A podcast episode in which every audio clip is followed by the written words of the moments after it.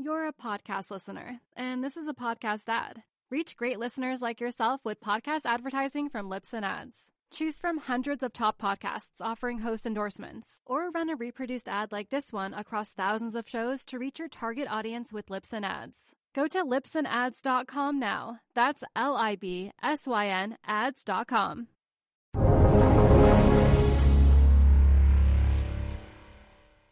Welcome to the Real Vision Daily Briefing. It's Thursday, March 31st, 2022. I'm Ash Bennington, joined today by Bart Melek, Global Head of Commodity Market Strategies at TD Securities. Welcome, Bart. Let's take a real quick look uh, at what's happening right now in markets. Obviously, last day of the fiscal quarter, first losing quarter since the pandemic. Let's take a look because it's been a down day in general. Dow Jones Industrial Average off about 1.56%. Uh, final print here on the day looks like 34,677.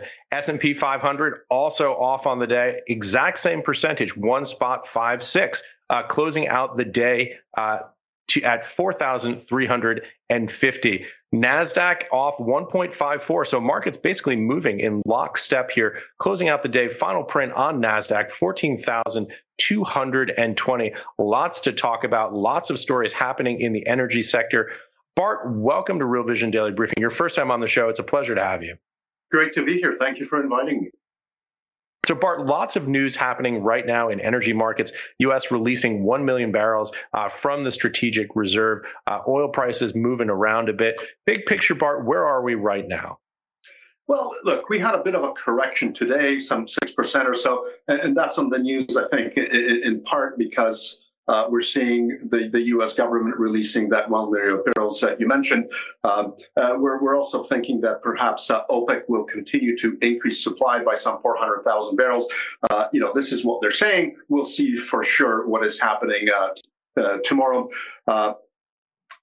ultimately, I think the reserve release is probably not enough. that strategic reserve will get quite lean as we move um, uh, into you know the second half of uh, of 2022, and I'm certainly making the assumption that the sanctions on Russian supply will continue. Uh, we, of course, have no idea what is happening on the negotiation side, uh, you know, aside from what is reported in the media. But chances are that these sanctions uh, are going to be here for a while. And of course, Russia exports roughly 5 million barrels equivalent a day of supply. Uh, when you account for that shortfall, um, there are very few opportunities, at least in the interim, that I see that can replace that crude. Yes, the U.S. government has uh, you know, dipped into its reserves, and that's going to you know, certainly help some. Uh, but if we do see even stricter sanctions and oil will not make um, its way into the refineries uh, as it did, you know, just a, a few months ago,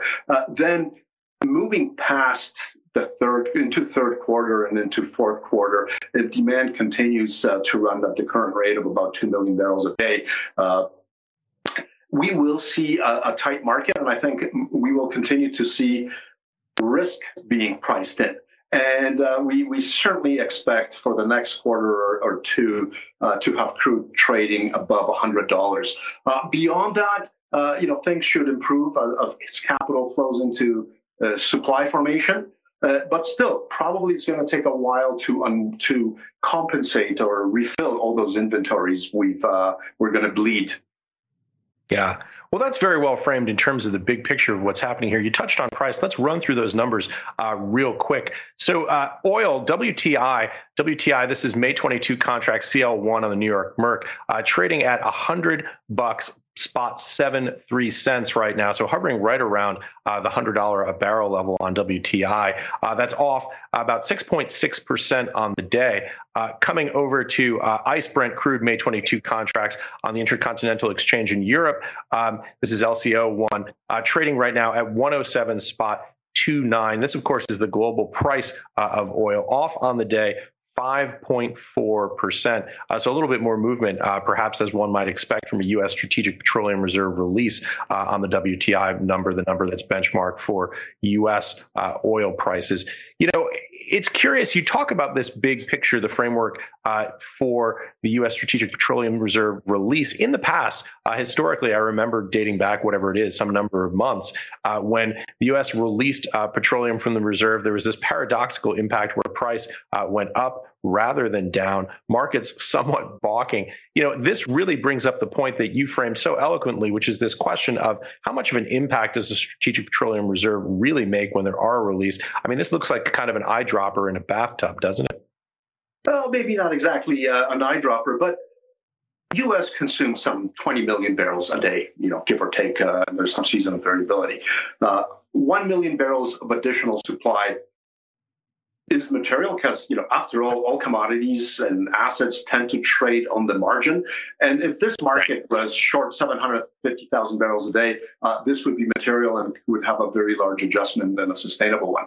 However, uh, we're, we're, talking a potentially significantly bigger uh, deficits going forward. And much will depend on how the politics unfolds here. You know, how quickly Russia is going to be able to move crude destined for European markets into the Asian markets. Uh, you know, we don't think that's going to be as quick or as robust as people think. You, you've got a lot of geography and a lot of infrastructure that will need to be uh, constructed uh, for you know those flows to be redirected, as I think some are expecting. So this is a long-term project. I think for the next three to six to nine months, it is going to be very tough uh, to increase supply materially uh, from both sides. On the demand side, oil is price inelastic. You know, once you have a, a vehicle that consumes X amount, uh, you're probably not getting a new one, you know, anytime soon. So you're just going to, you know, you have to use it. You're not going to ship to transit quickly. You, that might not exist. Um, and on the supply side, it takes a while to build new capacity. Uh, so we're, we're, we're kind of stuck. And if Russian oil doesn't come back, which it is unlikely to, this market is going to be fairly tight. Yeah. So maybe it's it's like a pint glass in a bathtub. yes, maybe. Maybe that's uh that's probably more accurate. We're going to take a quick break and be right back with more of the day's top analysis on the Real Vision Daily Briefing. You're a podcast listener, and this is a podcast ad. Reach great listeners like yourself with podcast advertising from Libsyn Ads. Choose from hundreds of top podcasts offering host endorsements, or run a reproduced ad like this one across thousands of shows to reach your target audience with Libsyn Ads. Go to libsynads.com now. That's L I B S Y N ads.com. So, so you talk about this, the sort of the structural picture uh, for oil. You mentioned the inelasticities on the supply side, on the demand side. Uh, what do you look at to understand where these uh, prices are moving, where demand and supply are, uh, other than obviously just the price of front month contracts? Well, we, we certainly look at the aggregate global economic picture. You know where U.S. economy is moving, and and very importantly, we look at Asia and we look at China and yeah. you know, part of the reprieve that we're seeing in oil today, of course, you know, the SPR announcement and the OPEC announcement are of course important, but on the demand side, let's remember uh, Shanghai is in lockdown, uh, and you know that is probably as much as one million barrels a day of of demand, uh, which is going to come back. Which you know, as we move uh, past the pandemic crisis. Um, um, in China, that is going to very much negate what the Biden administration has done with the SPR. And I think that's very key to remember. We've already seen pretty significant downgrades of, of demand, uh, but I'm not so sure we're going to continue to, you know, have demand destruction anytime soon. So we're going to see uh, demand, you know, continue firm uh, by historical standards and supply, as, as I said before um, having a difficult time uh, increasing. And you know, even more as importantly, inventory levels will be whittled down. Certainly, the OECD inventory levels are as low as they were in 2008 to 2014, where crude was over uh, $100. And if you know Russian crude doesn't come back. Uh, and you know, which we think it doesn't in any meaningful way, uh, then those inventories get lower. And typically speaking, uh, as inventories relative to total demand decline, uh, that means volatility rises and upside risk increases. So any negative news, anything you know traders might see across their screen that points to some sort of supply risk could could have the potential to spiking crude again. Uh, that's what we look at, one. And of course, we also look at uh, what um, uh, algos are doing. We very daily close CTA. Uh, we have an algorithm that tracks uh, what these folks do and tries to predict uh, where they're going. And of course, we look at technical signals as well. Yeah. You mentioned the global demand picture, uh, GDP growth. What's your baseline outlook for where we are right now uh, on a global basis for GDP growth for 2022? Well, I think GDP growth is probably consistent with 2 million barrels 2.2 million barrels of demand growth for uh, 2022, which is a very robust number. Uh, that's been downgraded from over from around 3 million um, uh, before the Russian um, uh, development, and, and that's that's taking into account that you know Russian economy is going to tank. Probably European economy is not going to perform anywhere near as strongly as uh, as it was prior to this conflict, and, and certainly we're going to see an impact in America as well, uh, where uh, there will be um, you know I, I think a material impact on consumer spending broadly because the money that you are going to spend on discretionary goods, uh, on travel services and things of that nature. Now you're going to have to plunk down and put it in your tank and uh, and uh, spend at the grocery store as well. Um, and that's you know the other aspect of uh, of, of, energy prices, food prices, fertilizer. Uh, which is a, a, key element in, in, food production, have all spiked uh, as well because of this Russia uh, conflict. And of course, big input for nitrogen fertilizer, urea, is um, natural gas, and you know much of it is produced in, in, Europe, and those prices have spiked. So this has ripple effects through the entire economy here. Are we still seeing snapback effects from the reopening trade, or is this uh, moving into a new phase in your view as you do this estimation and analysis for energy consumption? I think we're pretty much you know price things in uh, at this point. It's been long enough, I suspect. Yeah. So you mentioned a lot of uh, other points. I know you cover commodities more broadly. Uh, talk to us a little bit on where you are, like, for example, with base metals, uh, which also have obviously significant tie ins to uh, aggregate global uh, GDP. Sure. Uh, base metals typically should be slowing down quite significantly uh, in this portion of the cycle. Uh, they are now. Uh, you, you, know, we, we're, we're seeing the Federal Reserve and other central banks around the world, uh, you know, voicing a, much more hawkish narrative. So we are uh, at the start of a tightening cycle, and you know, who knows how how much this is going to be? Probably, uh, you know true to to what the Fed does have, have said, other central banks as well. Um, and China has slowed down as well because of, of the pandemic, uh, and we're seeing all sorts of supply chain issues uh, and logistic issues uh, around the world. Uh, but commodity prices on the base metal sides have done very, very well, much better than I think many have expected. And those are negative supply shocks here. Uh, for example, the sky high energy prices in Europe and in China, uh, you know, last year basically meant that energy had to be redirected to consumers and other industries and away from smelting. Uh, the pandemic has prevented mining activity. So there have been pretty significant impacts all over this the, the base metal space. In aluminum, it's a very energy intensive metal. Um, and we see that as in a very sharp, uh, very deep deficit. Uh, this year, and it's been trading much much higher than we have expected. So, same with nickel. Uh, and uh, let's let's let's add another element to it. Russia is a big exporter of aluminum and nickel. Yeah. Uh, so the base metal, we do think, move off the highs, but we're not going to see a correction uh, as as deep as we would normally expect when the cycle is tightening on the monetary side and economic growth is is moderating.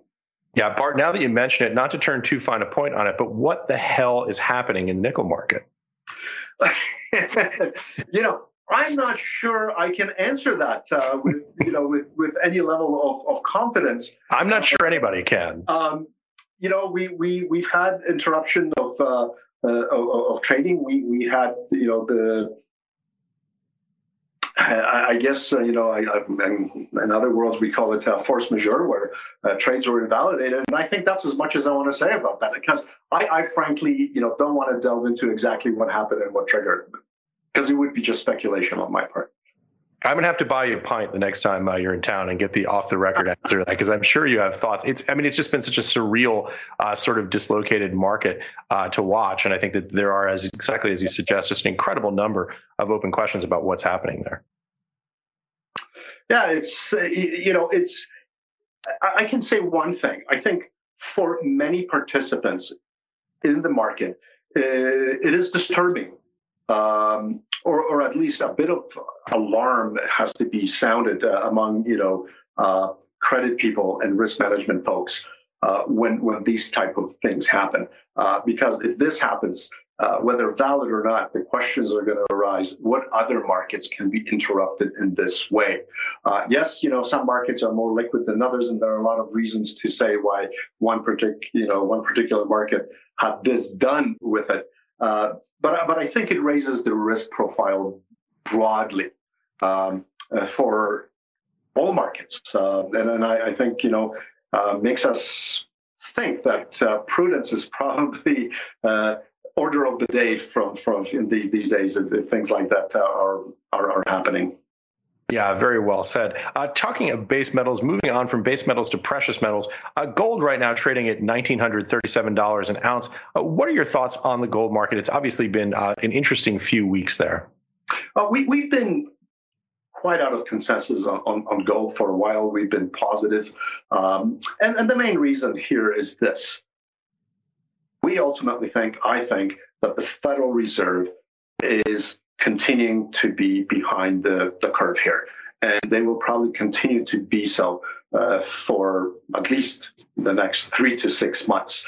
Uh, why? Well, we've got inflation, you know, around 8% or so. Uh, we have grain prices skyrocketing. We have fertilizer prices skyrocketing. 61% of the CPI components out of the 200 are 5% plus uh, year on year even higher proportion of 2% uh, plus. So this is an aggregate inflation problem. And even if you believe that the Fed will do exactly what its what its dots are implying, in real terms, the Fed funds is still quite negative. Uh, and it will continue right. to be so. Um, you know, I don't know where the neutral rate or the terminal rate should be, but I'm pretty sure it's not two and a half. It's probably higher.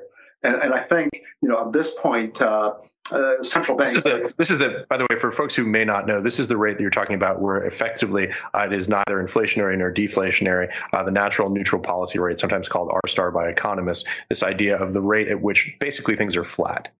Yes. So the question is when inflation is in the aggregates, you know, Milton Friedman and folks who are predisposed that way will say it's really a monetary phenomenon. Uh, and I think it negates the argument that this is very much uh, a phenomenon that has a lot of transitory properties. And what does that mean, you know, in normal person talk? It means that it may not come down as quickly as people think, uh, particularly since food is 20% of the index and food is probably going to be, you know, uh, quite high in that to inflation. I know that's not policy uh, related quite often because we're looking at core PCE, uh, but that does, you know, your normal American household cares about food and fuel because know, people eat and they have to drive. So, so yeah. it is material. And that's what drives wage demands and, and, and other things uh, and, and government budgets for uh, social programs and, and, and so on. So we like gold yeah. mainly because we think the Fed will remain behind the curve. Ultimately, you know, we do believe that the Fed will discover religion, if you like. Uh, essentially, once they decide that the negatives, particularly for the lower end of the income distribution, uh, are, are more, you know, inflation impact is more negative than a slower economy uh, then I think they get uh, more aggressive. But we could certainly see more heroic action from the Fed, maybe you know a couple of fifties, and see where it, where it takes us and where the rhetoric takes us.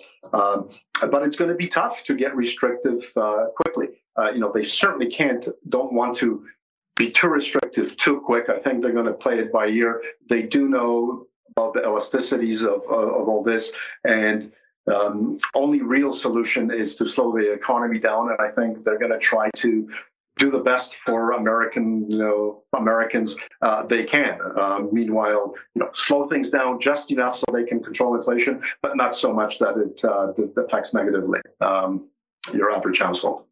Yeah, by the way, PCE, personal consumption expenditures, this is the measure preferred uh, by the Fed, core meaning X food and energy, uh, right now at 5.4%. Uh, from a percent change uh, from one month a year earlier. This is February 22, 2022 uh, number. By the way, this has lagged pretty dramatically CPI, which is at 7.9%, and PPI FD, the final demand for producer price index, now in the double digits.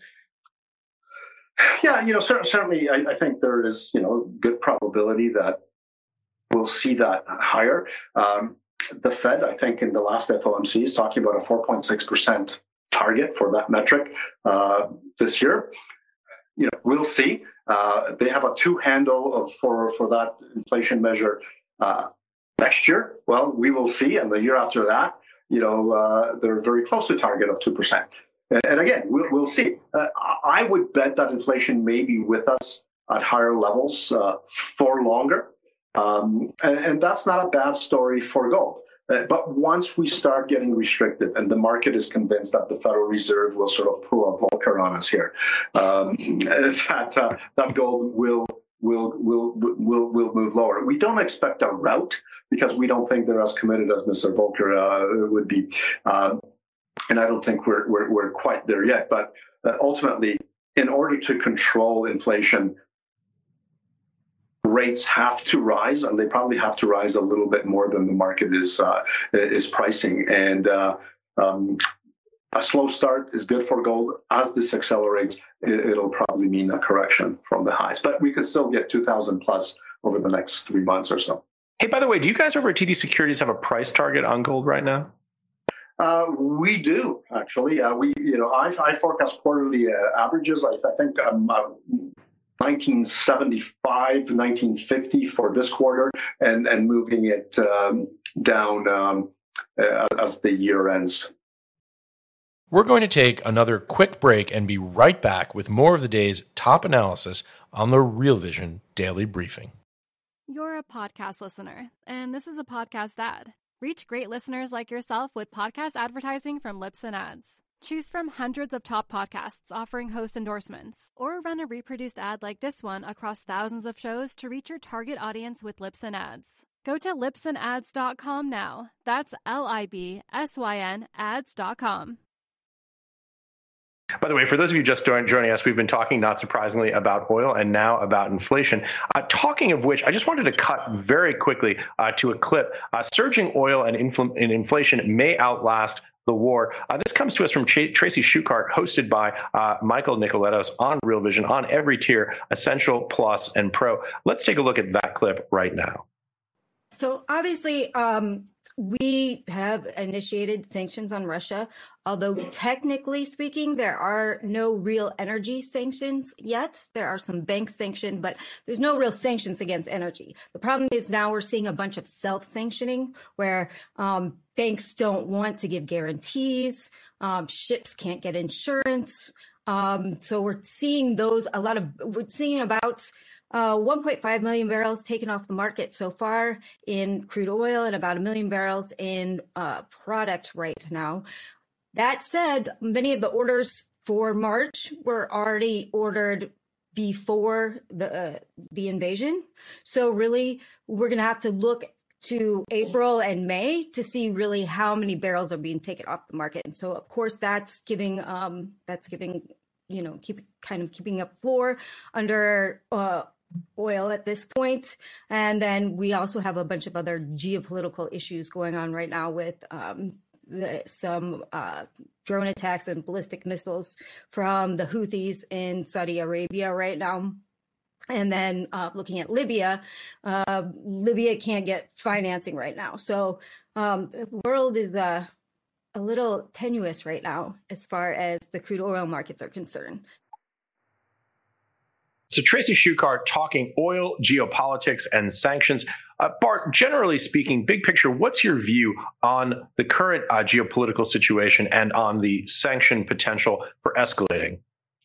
Well, you know, I think first of all we can say it's it's a big, big mess. Uh, uh, horrible things are happening in Ukraine and to the Ukrainian people.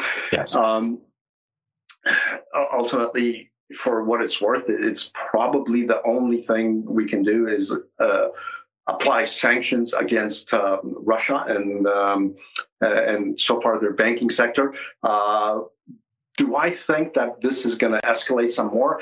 Uh, I think for the time being, we're probably not going to directly hit uh, the oil and the natural gas sector because the dislocation uh, feared is, is, probably too great for the European consumers who are, you know, uh, hopelessly dependent on, on those energy sources uh, from from Russia.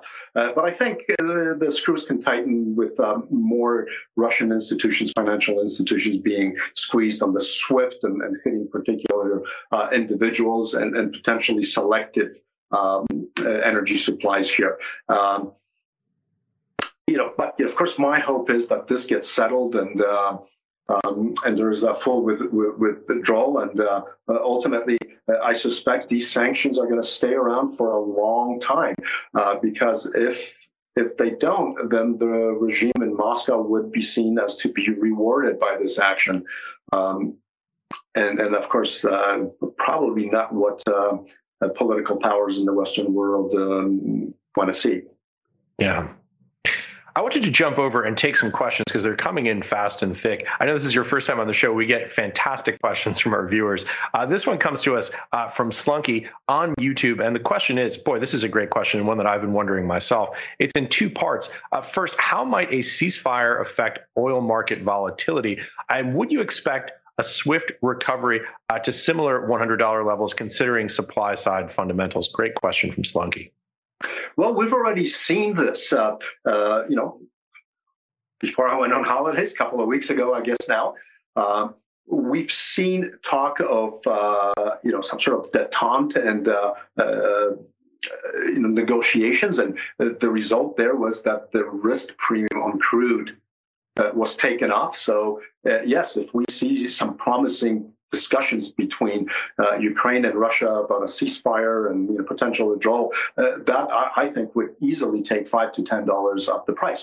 Uh, I don't think that would probably be enough, uh, given the fact that we believe that sanctions will stay here. I think a portion of that would return, and indeed, uh, you know, this is what we're kind of projecting for the third and fourth quarter. Yeah, uh, talking of detente, here's a question that comes to us from Johnny K from the Real Vision site. Uh, Johnny wants an update on the Iran nuclear deal. How do you think about the Iran nuclear deal? What's its significance, and how does it impact markets globally? Well, my understanding is that um, the Iran deal, which is ironically negotiated by Russia, I don't know how things like that, uh, uh, but you know, it's not uh, it's above my pay grade to uh, comment on the politics here. But but the oil uh, sector, at least initially, would not benefit a huge amount. Maybe Iran has some 200 to 250,000 barrels of capacity that it can deploy globally, uh, another million, million and a half within a year or so. Uh, there's some inventories that they've been accumulating they can put in. Uh, I, I, think there would be a, an impact, but probably not a huge one in the short run. And that gets us back to the you know bit about elasticities. It, it takes a while. Miraculously logistics and tankers and, and transportation routes aren't going to materialize.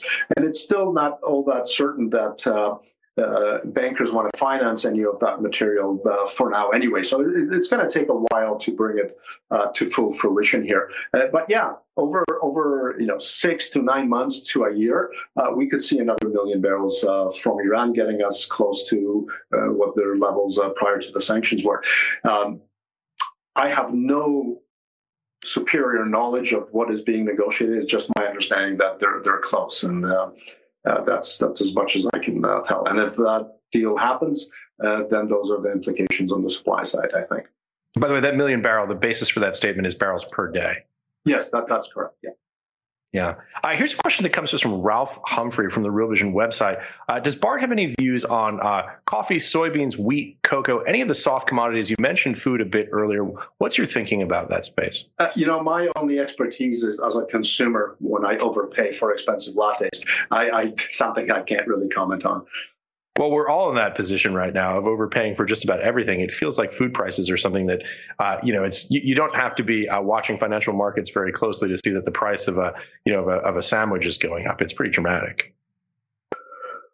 Yes, I, I, think you know you're seeing the same thing in the supermarket as well, uh, but it does make sense. Food prices uh, tend to lag fertilizer prices and energy prices, and uh, when we plant our, our grain. Um, in the spring now, uh, farmers will be faced with much, much higher potash prices, nitrogen prices, uh, phosphates, uh, uh and sorry, and, and other fertilizers, uh, and fuel uh, to plow the land, to transport um, um, the pro- final product and inputs around. we're going to see that. probably it means also that some farmers are likely to plant less or different crops because they're not going to be as fertilizer intensive and that means we could see lower yields per per acre. And that means you know on the margin less food supply uh, and higher prices. And there are scarcities uh, particularly poorer parts of the world and poorer parts of the us public and you know just people generally um, will will will will have a food security problem i think and uh, that is a very very unfortunate side effect of this. So it's it's a lot more than just academics and, and traders talking about markets. This has a real impact on real people um, and uh, what they pay for food and how much and the quality of food they consume. Yeah extremely well said particularly for someone who doesn't follow the soft commodities closely. That's a, a pretty sobering thought. Yes and uh, and and we're, we're, and we're going to see that um, um, and this will, in the end, uh, impact how much the public spends on other goods. And, and, and certainly it remains a very good possibility uh, that this means that economic growth uh, will be slower than it would have been otherwise. Yeah. Bart, fantastic conversation. We're going to have to have you back on Real Vision Daily Briefing. I really enjoyed this. As we come to the conclusion of this conversation, final thoughts, key takeaways that you'd like to leave our viewers with.